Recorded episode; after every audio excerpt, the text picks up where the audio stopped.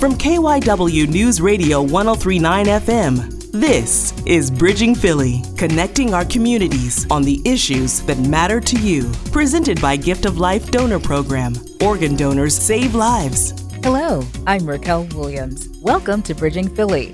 Juneteenth celebrations abound all weekend long throughout the Philadelphia area. There's something for everyone to celebrate, but do you know the meaning of Juneteenth? We'll talk with a professor from Temple University and a historian to get the full perspective on the holiday. Anytime we see progress towards racial justice and equity in this country, whether it's perceived or actual, there's almost an immediate backlash. And we're currently living in the backlash of that. Shara Day Howard speaks with a myriad of experts on Juneteenth to discuss the celebration of the true end of slavery. If people can be taught to hate, they can be taught to love. That's all coming up on Bridging Philly. This is Bridging Philly from KYW News Radio 1039 FM. We are in the midst of Juneteenth weekend, and there are plenty of celebrations, festivals, and various events to help celebrate. This is the second year that we're celebrating Juneteenth as a national holiday. It's quite fitting as it commemorates the day when the last of the enslaved in America were informed of their freedom. Now, getting here was quite a journey. The holiday is the perfect opportunity for teachable moments, not just for African Americans, but for everyone, as we have already witnessed some missteps and insensitive attempts to mark the occasion. Here to discuss Juneteenth with us is Timothy Welbeck. He's director of the Center for Anti Racism at Temple University. He's also assistant professor of instruction at Temple's College of Liberal Arts Department of Africology and African American Studies. Also with us is Van Jessica Gladney. She's a history PhD candidate at University of Pennsylvania. Welcome, both of you. Hello. Thank you for having me. I'll start by asking you both, just to jump right into it, concerning Juneteenth. What does Juneteenth mean to you, Van Jessica, and why is it so important that we mark this moment in history? Um, so, as a historian, I study the early American Republic, and I'm always thinking about, you know, when do we as a country start living up to the ideals of the revolution, like all men are created equal, da da da. And it's very clear if you look at history that we have a lot of steps to get to there. But holidays like Juneteenth or commemorations like Juneteenth just suggest and show that we are making steps closer to progress. And one of the reasons I think it's important to recognize Juneteenth is not only to recognize how far we've come and how far we've had to go, but the fact that we had to move forward. I don't know, sometimes I feel like kind of a Pollyanna about these things, but I do think that it can be a mark of progress, but also it's just something too important to remember that this country was founded with slavery in line with the ideals of liberty that we are still trying to achieve. And why is it important that we do celebrate Juneteenth? I'd echo the sentiments from Van Jessica and just in many ways, Juneteenth is our nation's true Independence Day. Mm. In similar ways, as Reconstruction was an experiment into giving a semblance of the liberty that we talked about at our founding in the Declaration of Independence, Juneteenth was the marker of which we began that experiment to some degree. So it's important to acknowledge this particular moment in our history, particularly because we fought an entire war about this particular issue. The Civil War was about slavery. And so the fact that we were willing to go to war to determine the outcome of these 4 million enslaved Africans, it's important to then celebrate the moment that the last of them learned they were free. Yeah, absolutely. You know, I think the gravity of the holiday is missed um, by many. So we're talking about the freedom delayed for millions. What I try to do is put myself into the place of my ancestors and I think of the fear of being free. There was a fear of being free back then. There was also joyful jubilation.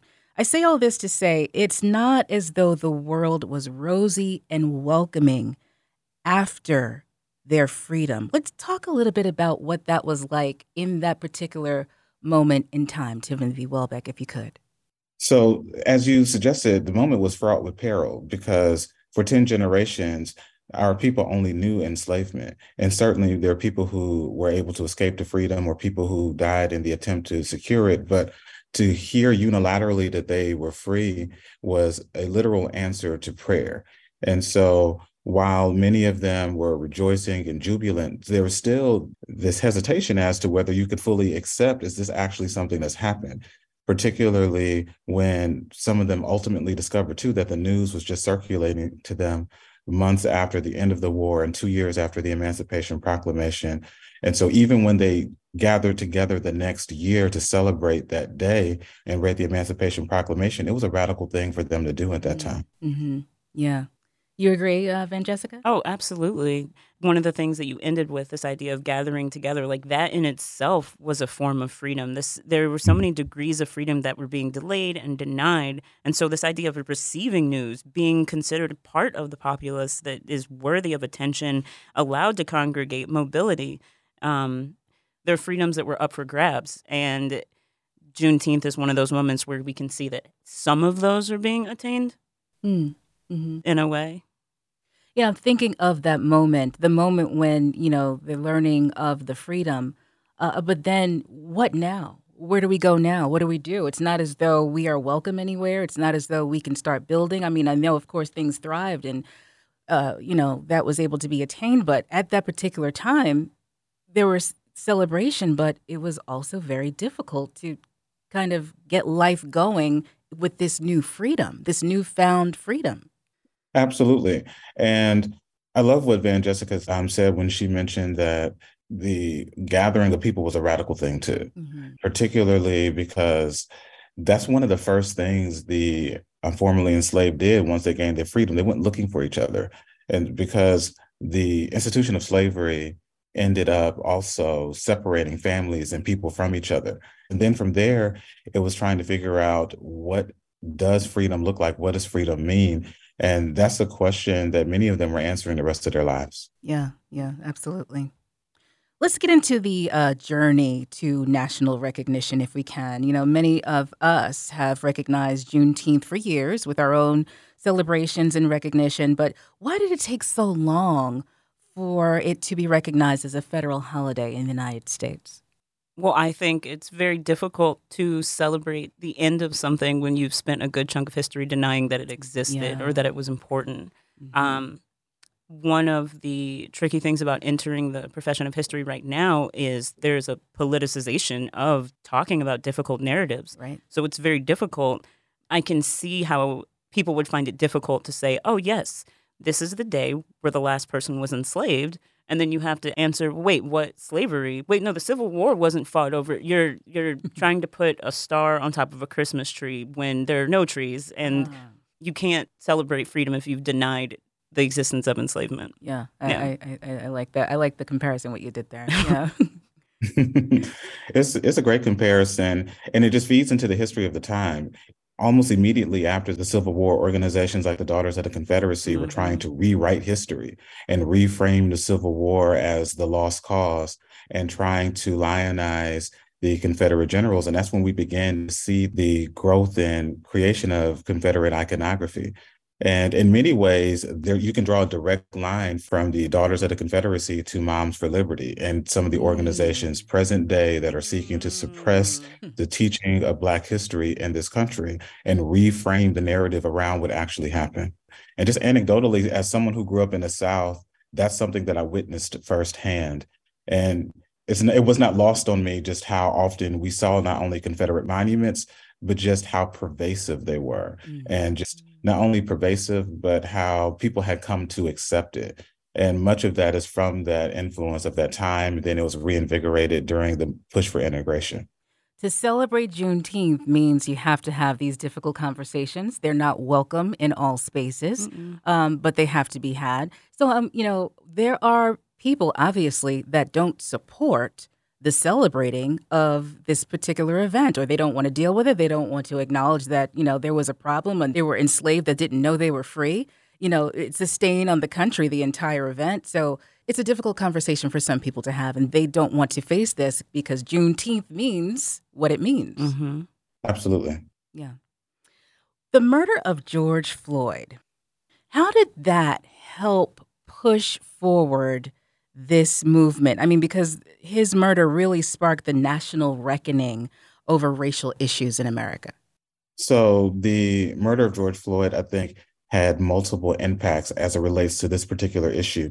As you suggested, it first brought increased attention around our nation's history, and at the very least, brought if nothing else, nominal commitments to addressing and reckoning with this history. And so that helped to join some of the momentum around this holiday already that was happening across the nation to ultimately lead to the creation of a national holiday.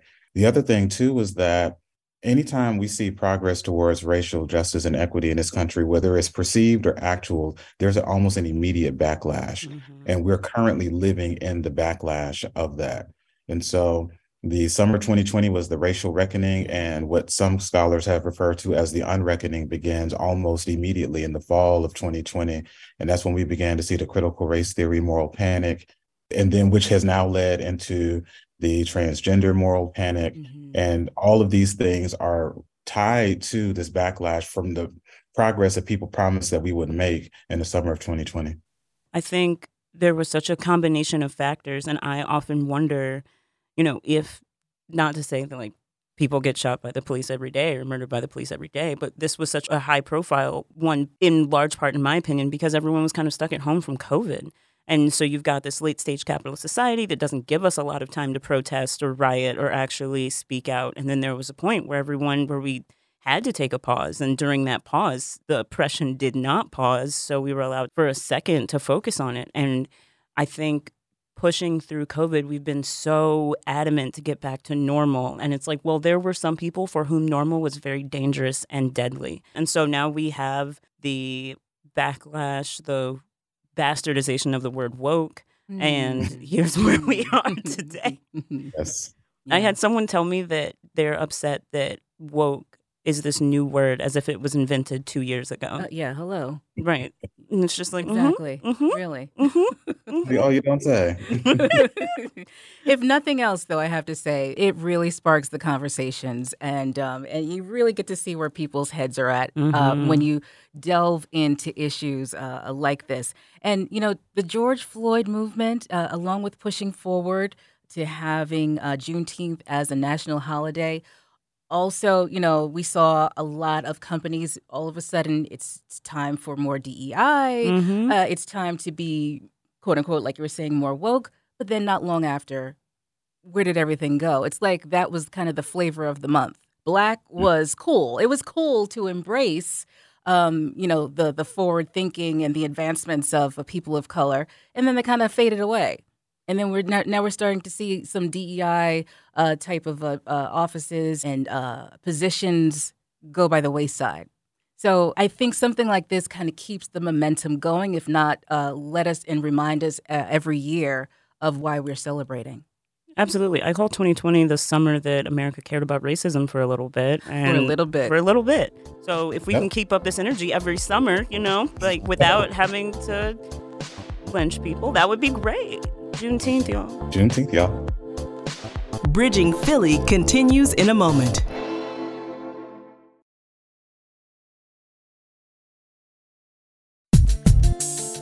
Back to Bridging Philly from KYW News Radio 1039 FM. So, I did say that this holiday can serve as a moment to both teach and learn. So let's talk about that a little bit um, because not everyone uh, knows about Juneteenth. Still, we're teaching uh, our kids and even some adults about Juneteenth. Mm-hmm. Why should everyone, regardless of color and background, have a full understanding of this particular holiday? Professor Welbeck. Because it's true and it happened. It's a part of our nation's history. Mm-hmm. Very similarly to the way Nikole Hannah-Jones says, if 1776 matters, 1619 matters. In the same way, if the 4th of July matters, Juneteenth matters too, because you could still own people on July 4th, 1776 in this country. Women could not vote, could not own property, could not work outside of the home on July 4th, 1776. And so, at the very least, we begin the process of undoing some of that on June 19th, 1865, and then begin celebrating it the next year. The country needs to know that and celebrate that and not run away from that history, but we should confront it and acknowledge it for what it is. Right. Absolutely. If the fact that all of these barriers to freedom and citizenship and personhood still existed when we declared our independence, that makes you uncomfortable. And celebrating Juneteenth also brings that up. I think you should lean into that discomfort. Yeah. That I like that. Lean into the discomfort. That's one of my favorite phrases. Absolutely. You brought up Fourth of July, and I did want to discuss that just for a bit with the both of you. Um, of course, not everyone was free in 1776. In 1852, Frederick Douglass gave a keynote address, we're all aware, at an Independence Day celebration, and he asked, What to the slave is the 4th of July? Mm. Here's what he said in part Fellow citizens, pardon me, allow me to ask why I am called to speak here today. What have I or those I represent to do with your national independence? Are the great principles of political freedom and of natural justice embodied in that Declaration of Independence extended to us? And am I, therefore, called upon to bring your our humble offering to the national altar and to confess the benefits and express devout gratitude for the blessings resulting from your independence to us? He then later goes on to say, The sunlight that brought light and healing to you has brought stripes and death to me. This 4th of July is yours, not mine. You may rejoice. I must mourn. Mm. What are your thoughts about African Americans celebrating the 4th of July? Wow. I mean, it's, it's heavy. And I think all of us have to reckon with how we will deal with it on our own. But I think Frederick Douglass encapsulated for all of the annals of history why it's a complicated celebration for us. We were not free.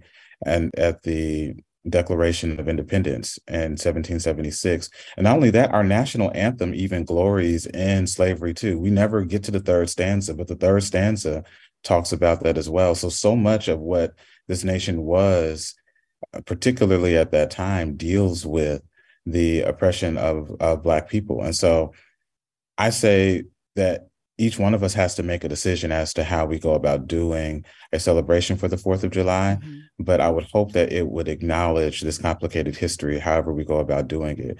And as Van Jessica said earlier, we're in this capitalistic society that never gives us rest yeah. and wants to work our fingers to the bone. So even if that, you just get together with your people, and y'all barbecue, you have a cookout, play some songs and stuff like that. I know sometimes we want to make everything serious, but sometimes it doesn't have to be. Absolutely. I agree. Van Jessica, what do you think? Should we be celebrating 4th of July? What I try to do on the 4th of July is like whoever has the misfortune of being in my presence, like we're going to read the Declaration of Independence, like the whole thing. Ooh, okay. The whole thing. Okay. Because that's what we're celebrating today. Because if you read it, like I feel like we have some boxes that have yet to be checked off. Like if you exist on this soil, not even who your ancestors were. Like if you look around, you read the Declaration of Independence, because you'll see that those guys didn't have everything figured out, but we haven't brought what they quote unquote foresaw or wanted mm-hmm. to fruition. Mm-hmm. Understand? Okay, yeah. okay. I do want to explore um, the commercialization of things. Mm. The missteps and the insensitive choices that have been made clearly shows what can happen when we don't have a seat at the decision making tables. Schools that served special Juneteenth lunches consisting of fried chicken and watermelon. What? Um, you also have stores with Juneteenth sales of merchandise that might make you tilt your head, and slavery reenactments and mixed schools where children of color were playing wow. slaves. We heard all the stories. We read all of the stories over the past two years. People trying to properly celebrate Juneteenth mm-hmm. made lots of mistakes. So let's break this down. Let's talk about the commercialization of things first of all. Should this be commercialized? Should we be having Juneteenth sales and merchandise and things of that nature? I say no. It's a no for me. Mm-hmm. And particularly, we don't have to commodify everything. I know America's temptation is to do that. And we there so often not only do we commodify things, but we try to um, dilute the truth of what's happening. I saw a celebration in Charleston, South Carolina, I believe it was, and the poster had a white couple on it.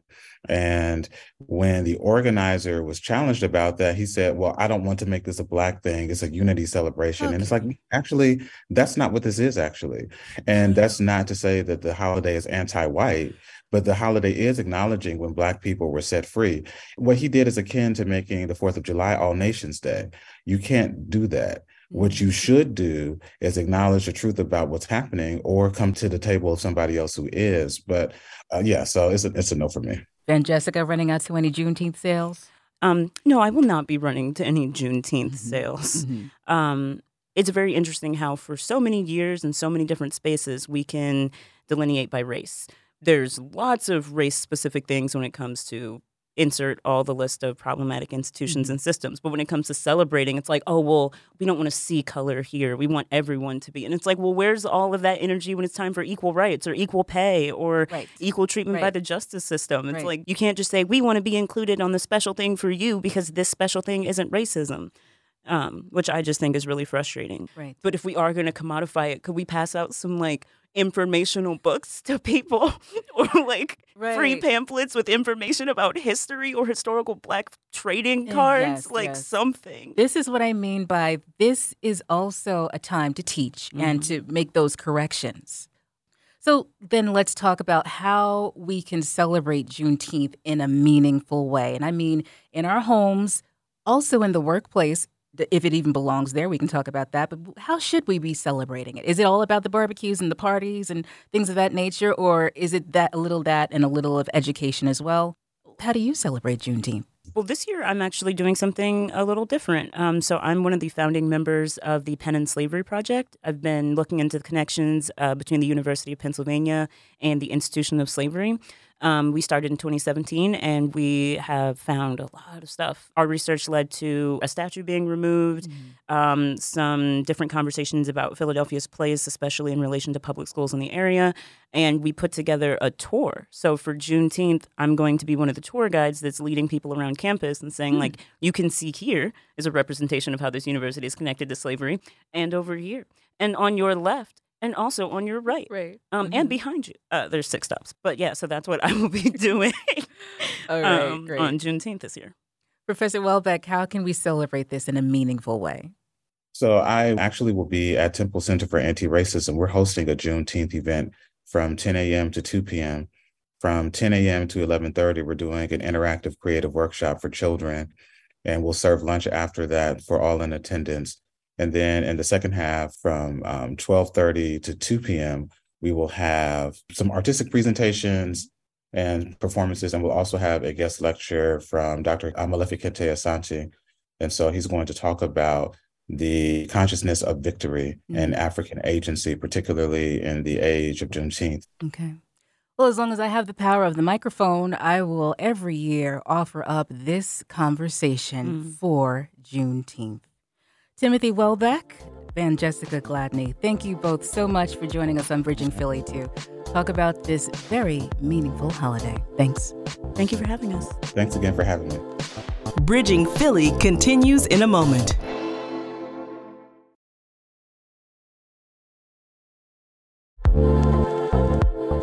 Back to Bridging Philly, connecting our communities on the issues that matter to you.